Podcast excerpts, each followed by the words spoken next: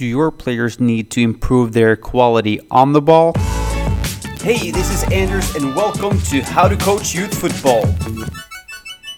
Hey, coach, in this episode, I'm going to show you how you can coach the player in possession of the ball, what, how you can coach them before they receive the ball, whilst receiving the ball, during their football action, and what they should do after their football action. But first, if you go to andersvideo.com, I'm going to show you the step by step process that I use to develop youth national team players consistently five years in a row.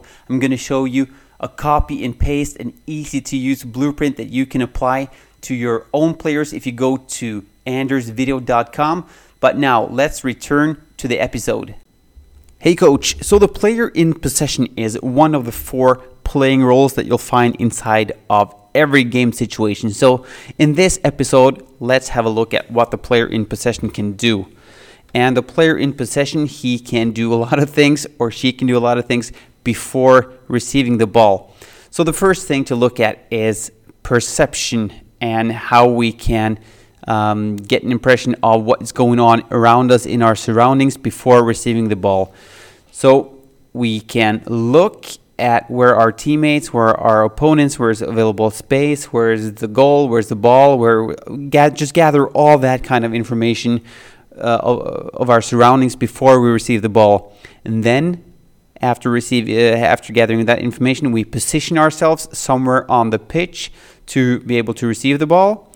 Then we have to look and maybe adjust our positioning once more because things have happened during the last uh, maybe second since the last time we we were looking, and then we take on a body position. And if you're a midfield player, uh, one of the positions that you can take is to have one foot towards the player or one foot towards your own goal and one foot towards the opponent's goal. So you can open up your body and be able to see more of the pitch because we don't want to receive the ball square on uh, facing your own goal and your all your toes pointing towards your your own goal.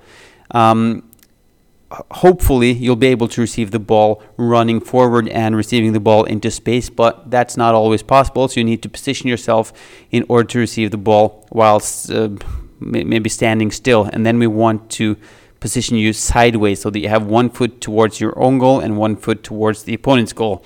So now you have your body position, and now you have to uh, keep looking at the game situation and maybe see where the opponents are coming from. So you'll be so so you'll understand where to take your first touch, and then we're going to move on to actually receiving the ball.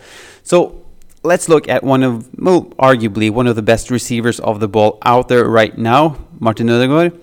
He has all these different ways of receiving the ball. One way is to control for a quick second touch, you just stop the ball and change directions with your second touch. So by stopping the ball, you'll attract opponents, and then um, if you control the ball quickly on your first touch, you can change directions on your second touch.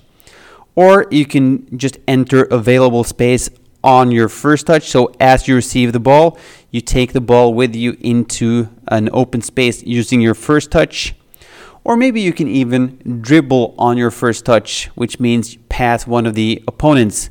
So you'll uh, pretend to go one way uh, before receiving the ball, and then on your first touch, take the ball in an unexpected direction to dribble uh, your opponent. Or if it's a really tight space, you need to shield the ball with your first touch, which means position your body between the ball and the opponent, uh, the defenders, so they so the defenders are unable to get to the ball. So you'll, you'll shield the ball with your first touch. This probably means just stopping the ball with your sole, the sole of your foot, or you can make a quick pass on your first touch. So those are just some of the ways you can uh, use your first touch to receive the ball or uh, dribble or, or pass. Now that you have the ball, you are the player in possession. So now you have to do football actions. Football actions are actions that football players do during the game on the pitch, which is dribbling and passing. And uh, if you're a defender, it could be tackling or covering, or um, if you're um, a clear player creating space. It could be to run into space or something like that. So let's look at the football actions of um, the player in possession. He could transport the ball, which means dribble or mm, feint or yeah, something like that. Or he could pass the ball or throw the ball or something like that if it's a throw in.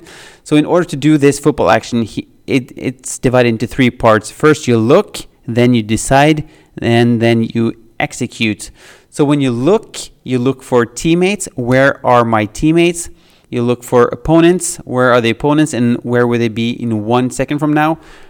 Where is space? Uh, which spaces will be available in one second from now and what spaces are available now? And where's the ball? Where's the goals? And all these kinds of things. So when executing a football action, that's the first part. Look at the game situation.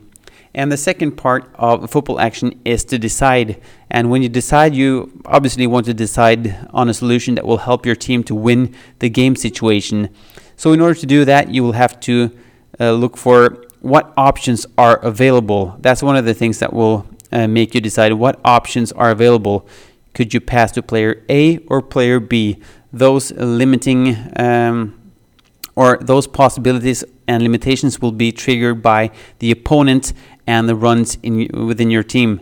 And the second thing to um, help you make your decision is what options are recommended by the team playing style. Maybe if you're a right fullback, it is not recommended to play the ball straight forward to um, a right winger facing his own goal. Instead, your playing style might recommend to play the ball in front of a midfielder who can run into space and receive the ball whilst running into space, for instance. So if that's the team playing style uh, and the right fullback knows that, that will help him make uh, a right decision to help his team win that game situation. And then, of course, you need to execute that uh, decision. So in the example with the right fullback passing to the right midfielder running into space, that pass needs to be done from a certain position on the pitch. So what what from what position on the pitch would you like your right fullback to make that pass? And timing is the second part. What time? When is the right time and when is not the right time? So uh, and what direction do you want it to be? Do you want it to be directly at the midfielder or slightly in front of the midfielder? And what speed does the, the pass need to be? If it's if if you pass the ball too hard, it will be very difficult to receive, and if you uh, pass too soft, it will be intercepted by uh, the opponent. So position, time, direction, and speed are the four components of the execution part of the football action. So when you uh, want to coach the player in possession, you're coaching the player's um, ability to look at the game situation before receiving the ball and his ability to decide based on the options available in the game situation and the team playing styles, uh, recommended solutions, but also the execution part uh, of the football action. Is it done from a right position at a right time? in the right direction and at the right speed. So those are the four components of football action that we use when we are coaching our players. So if you found this episode helpful, please subscribe to this podcast and rate and review this episode. Make sure to catch next week's episode where we're going to look at how you can create a specialized curriculum for your striker.